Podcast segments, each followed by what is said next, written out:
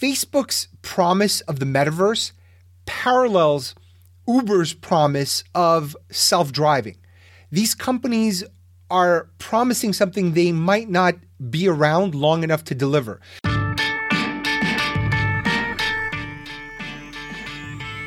Welcome to an all new episode of the McFuture podcast. Predictions and prescriptions for a world drowning in hot girls selling their own farts in jars, but starved for meaning. I'm Steve Faktor. Today, we're going to talk about the metaverse. I know you probably heard of the metaverse. You've heard of Meta, which is what Facebook uh, suddenly became, and you've heard of hearses, where we carry the dead. Well, uh, today I'm going to bring them all together into one magical ball that I'm going to stuff into a jar and sell to you for the low, low price of $89. So I, I, had no idea Facebook was going to announce its earnings. Well, I, I, knew companies generally announce their earnings. I just didn't know when. And it just happened that a couple days before I wrote, there's no metaverse, not for Facebook, and they know it better than anyone. And my validation came so hard and so fast it turned out that Facebook on its earnings call announced that growth is slowing down. And for the first time, they announced a decline in active users. That is not a good sign for a growth company or what's supposed to be a growth company.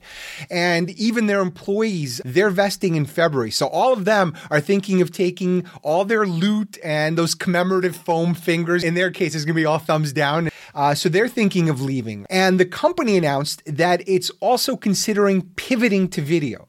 And I'll talk about the irony of that in a second. You know, it's interesting. In 2018, I posted we're due for a decline in social media because you could see there are already these campaigns starting where people are like, you know, delete Facebook or, or whatever. And not that people were doing it, but I think people were just disenchanted because they're like, is this it? I'm just going to argue with Aunt Sally or I'm going to, or I'm going to read opinions from my mediocre friends who are regurgitating opinions from other mediocre personalities. So it, it just became this exhaustion and the upside wasn't worth it. And I think it just took a while for people to catch up. And especially during the Trump era, whatever you're pro or against Trump, that era was especially chaotic where people were just at each other's throats. And they're kind of still there. And I wrote that in 2018. So I kind of expected this decline. But in 2008, I wrote something called In the Matrix, the Pudgy Nerds Will Rule. And I had this quote in it it's my vision of a future where the virtual world is all consuming and far more relevant than the real one. I just don't believe we're strong enough to resist a world of endless possibilities, instant gratifications, and candid shots of Britney. So that was 2008. So the question is was I wrong? The fact that it looks like Facebook is abandoning the metaverse concept, is that a sign that Maybe I'm just a dork who likes a movie called The Matrix and there is no Matrix to be found and there is no future for that concept. Maybe. But I think it's important to separate those two things what's going on with Facebook and what the metaverse really needs to succeed. So I'm going to talk about both in a second. I don't want to belittle this what Mark Zuckerberg and then later Sheryl Sandberg and that whole organization built is spectacular. It is the pure monetization of our egos, of our narcissism, of our desire and need to connect with each other and to be heard. And it is nothing short of amazing. However, that also became the second greatest privacy invasion in the history of mankind. The first one, of course, is Google. And uh, you, if you want to look it up, I wrote an article called um, uh, Facebook versus Google Data. I think it was at the time Facebook was about to IPO. Everything in there still stands. Google has something far more invasive, which is our desires, our hopes, our fears, our dreams. Facebook has our social resume. They have some other stuff, you know, if you're using their communication platforms, but it's very different psychologically. So if you want to dig deeper, look up that article. And how could we know that giving all of our personal information to a single company might work out poorly? Who could have known that? you know, look, you can Google all the controversies, or you can buy one of, I think, maybe a dozen books from former Facebook employees who took their millions and then became whistleblowers. And for the low, low price of $13.97, you can let them blow you, on you. I mean, on you, of course there are truths buried in their complicity. It's not lies they're telling you, but it's kind of ironic that what fuels their freedom is their former captor. So by the time Mark Zuckerberg announced this rebranding from Facebook to Meta, our bullshit detectors asphyxiated themselves. We ran out of patience for Facebook and all of its controversies. And now Facebook would become the world's premier provider of a non existent service, the metaverse. Now, if, I don't know if you've seen the demo, I'll, I'll try to play a clip in the video version of the podcast. But basically, it looked like a slow child's etch a sketch of the Matrix, where everything was a Zoom call but nothing was as sexy as a 1999 Keanu Reeves. And I don't care how straight you are, I am very straight. However, if we had a deal with our respective uh, wives or lovers or whoever, and you have that, what do they call that when you have that person, like uh, your loophole person? I don't think that's the name of it, but the person that you're allowed to cheat with. I think 1999 Keanu Reeves I think most guys would go, all right. And then they negotiate for whoever they want, uh, probably Whoopi Goldberg. Now, of course, that does not apply to 2022 Keanu Reeves. In the new Matrix, he could barely lift his leg, and the writers can barely lift a pen. That thing was horrible. In fact, the entire metaverse Matrix concept should be abandoned just on the basis of how horrible that sequel was. Anyway, there is a possibility that I'm just being a dick. The world's most ambitious visions take forever to materialize. If you looked at the first car, like from the late 1700s. It was basically a bicycle, a wooden carriage, and like a, a, steam engine that runs on coal. You never would have envisioned a Tesla uh, in the 1800s looking at that piece of crap. So I get that. What we're seeing now are early first drafts. They're going to look very ugly and oftentimes misfire or malfunction. Now, the reason I think I'm not a dick, look, I may very well be in a lot of situations, but in this situation, I think I'm justified. And, and hear me out. First, Facebook's most important user base is dwindling. All coolness of social networks comes from the black community, from young people, from rich people because they're showing off their stuff. They have all these great backdrops and they have all the time in the world to waste hours. And rich kids are the foundation of this. And they've all moved on to twerk on TikTok for China. And without them, the coolness factor is gone.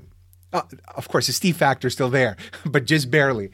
Also, the company has lost the trust of every single stakeholder. Businesses, remember everyone was advertising their Facebook page. Oh, follow our Facebook page. Well, all those pages are irrelevant because no one sees those posts. Now, if you want to show your posts to the people who follow you, it's pay to play. And even then, it's not guaranteed. Advertisers, they've been advertising into a black hole. I've got a lot of theories about the advertising algorithms on Facebook, Google, and a lot of these ad net- networks because who knows what you're getting? They're not telling you. They're like, oh, you want to bid? Oh, well, let me buy a cake because I want to bid. Like, what does that actually mean? Because the, the entire process is completely opaque to you. The only way you could really tell is if you've generated sales or you had signups or maybe clicks to your website, but even those can be faked. There's actually a lawsuit right now that alleges that Facebook and Google rigged ad prices. If this thing is completely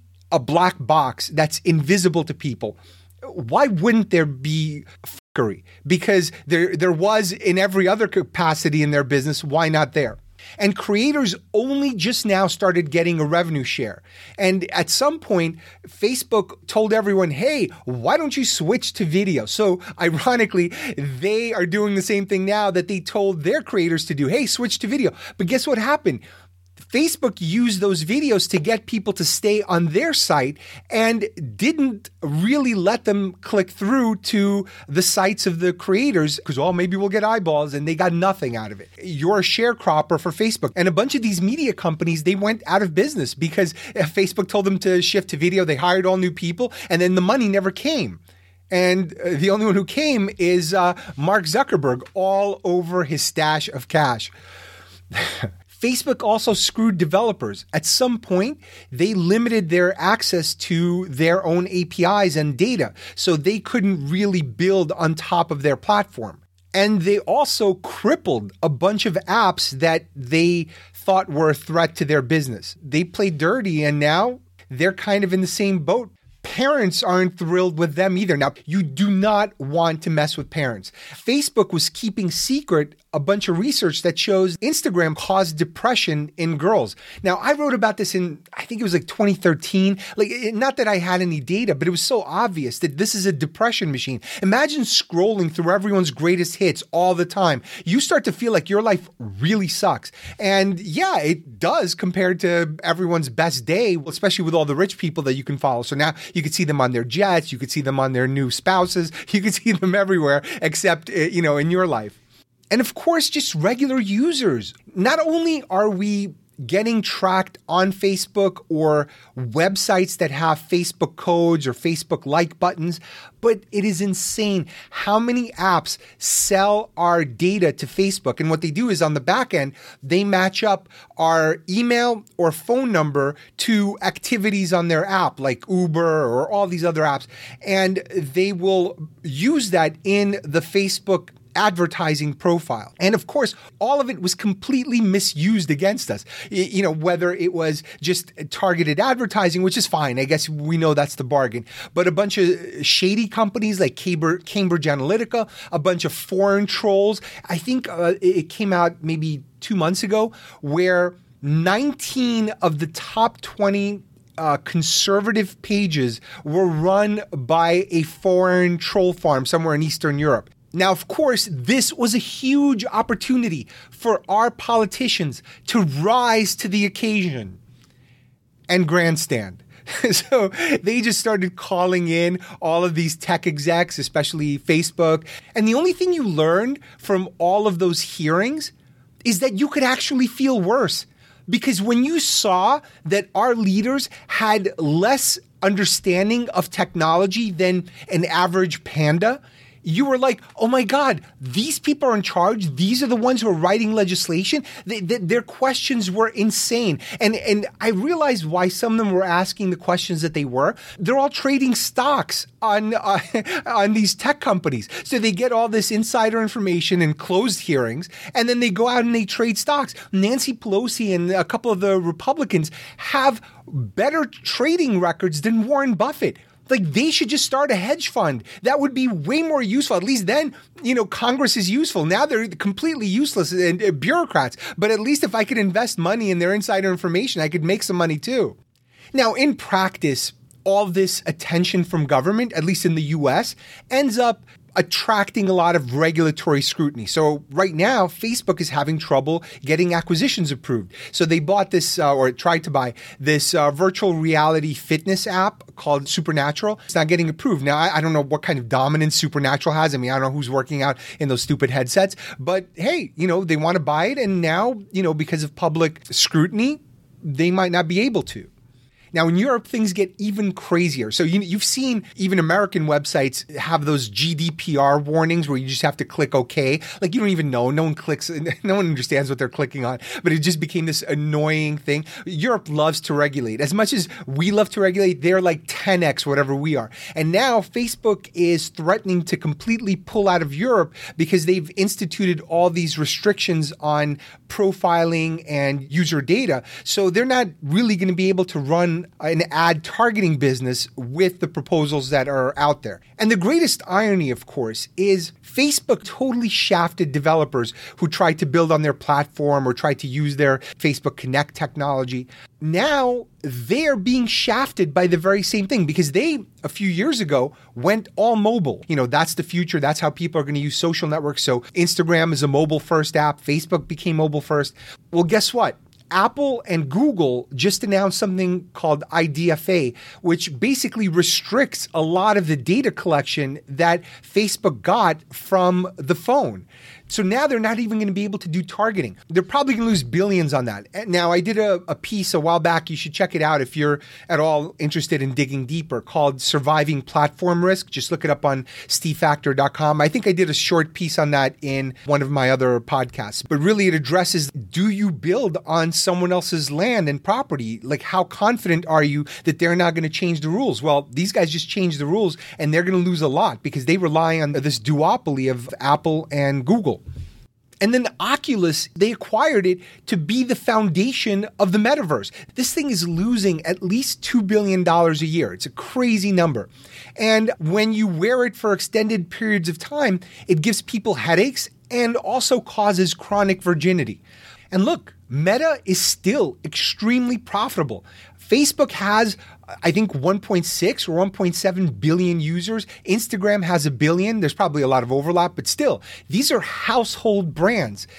And they can afford to buy almost anything except their own reputation. That's the one thing they can't get back. They've incinerated so much goodwill that from now on, every battle will be uphill. Okay, that totally felt like I was Edgar Allan Poe just for a moment. That, that was not intended to rhyme, but it did, and I'm really excited about it. So, Meta might just end up being a branding exercise or a case study in Harvard Business School or Joker Psychiatric Ward.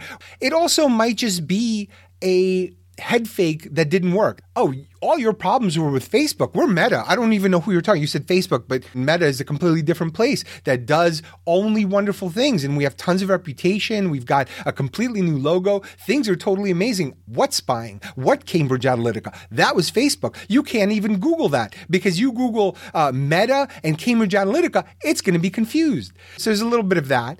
And also, maybe it was just a fever dream. Maybe this metaverse thing was an insane idea. And not so much that the idea is bad, but who the implementer was was a problem. I don't think we're moving back into Facebook's world anytime soon. That ship has sailed. We're certainly not trusting it to the extent that we did. There's a second, deeper problem here, which is time. Facebook's promise of the metaverse parallels Uber's promise of self driving. In both cases, these companies are promising something they might not be around long enough to deliver. So, in Uber's case, its finances are atrocious. The only way it could make money is if it has self-driving and eliminates the cost of drivers. But we're probably 10, probably or maybe even 20 years away from that. And their business may not hold up long enough. Facebook's in the same boat. Their predatory data or I called it predatory. I made up a word, it looks better in print. But yeah, they're data predators. They are also not likely to hold up, both in terms of the business model and their reputation for the 50 years it's going to take for the metaverse to take hold. Now, you might be saying to yourself, 50 years, Steve, you are insane. You have no idea how quickly these technologies move. Yeah, if you look at things through the lens of gaming, which is primarily how VR is used right now, you have a ton of kids, young adults shooting aliens in VR. That's a very profitable niche recreational market. It's entertaining, it's stimulating, it's escapism. Now, you could make the argument that the kids who are playing virtual reality games today, and when I say kids, there's some 40 somethings doing it too. So whenever they mature, if they mature, you could make the argument that they're going to spend more time in VR because the whole time the technology and the graphics are improving. I don't think so. Because if you still want to have a real life and earn a living, or you want to have a family, or you want to wipe the look of panic and disappointment from your parents' faces, you're still going to have to unplug. You're going to have to live in the real world. And I don't think they're going to be playing those games as adults as they are today. So, what's it going to take? what's it going to take to create an adult metaverse? It's going to take something much more profound providing purpose. Unlike augmented reality or AR, AR is built to enhance your physical real world experience. So all the cool kids are going to be out at the club wearing their, you know, smart contact lenses, ogling and googling hotties in the corner, trying to see if they could find their Instagram account so they can find out some insider information to to meet them. That's what they're going to be doing. Now, the virtual reality shut ins are completely different. They're going to be knocking over IKEA lamps in their studio apartments while strapped into these machines. That's a completely different person. That's a completely different existence and business model. Bottom line is, millions or billions of adults aren't going to strap on these crude, stupid looking glasses the way they are today. That would be like expecting cardiologists to start using leeches as a cure or uh, football coaches to start using those leather helmets from the 50s. It's just not going to happen. It's that crude and cruel. So, what's it going to take? I don't think it's enough for adults to just see and hear the metaverse. They have to feel it. It has to provide the pleasure, the validation, the conquest that's no longer available to a lot of people in this world. It has to offer highs that are unreachable or unaffordable in people's everyday physical lives. And maybe it has to close this gap between people's actual accomplishments and their expectations. So the metaverse has to become the drug, the sin, and the faith that we need if it were ever to materialize. So, what's the next big leap?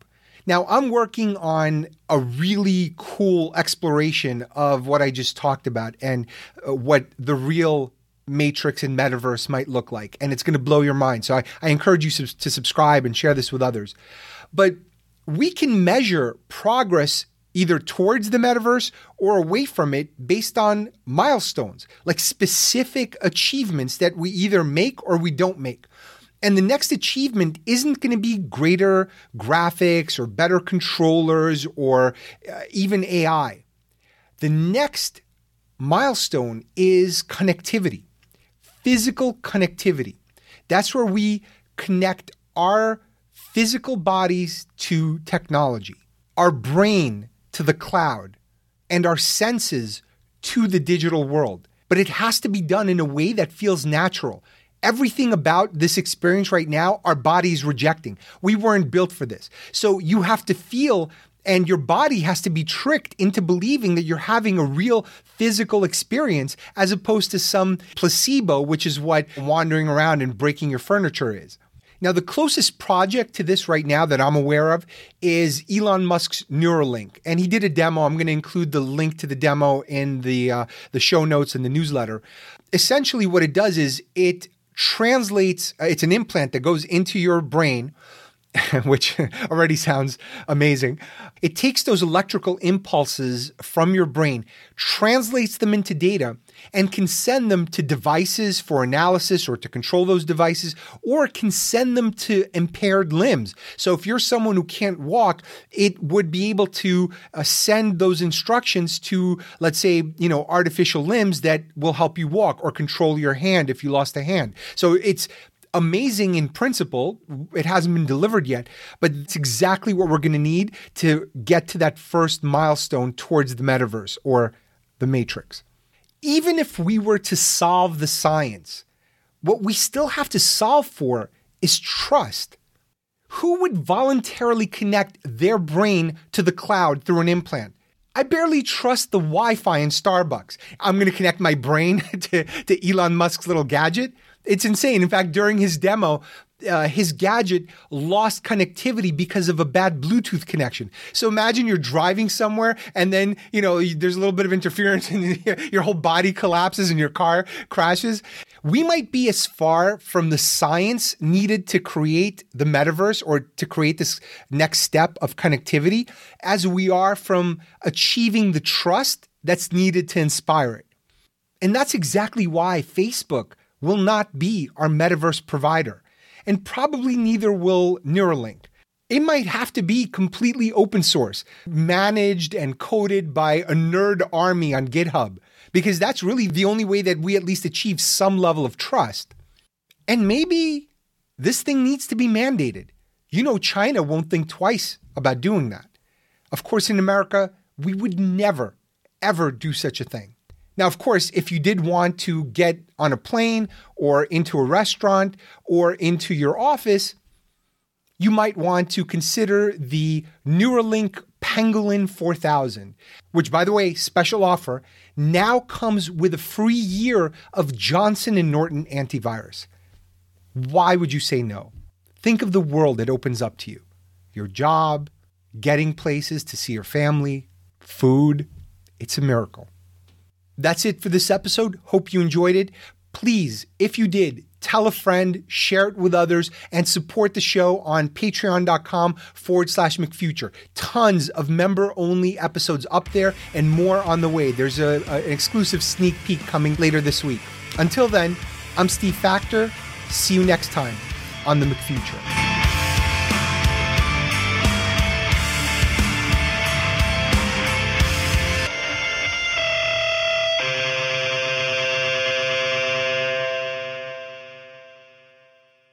And it's kind of funny that, you know, you're like, what's Elon Musk doing here? He's building robots, he's building cars, he's building spaceships. Now he's got a brain implant. Listen, this all makes sense. So you could be a stupid teenager who dove off, off a cliff and became paraplegic, and yet because of his Neuralink technology, you'll still be able to drive a Tesla, maybe even fly a SpaceX rocket and instruct your Tesla robot. And everything will be powered by Tesla solar panels.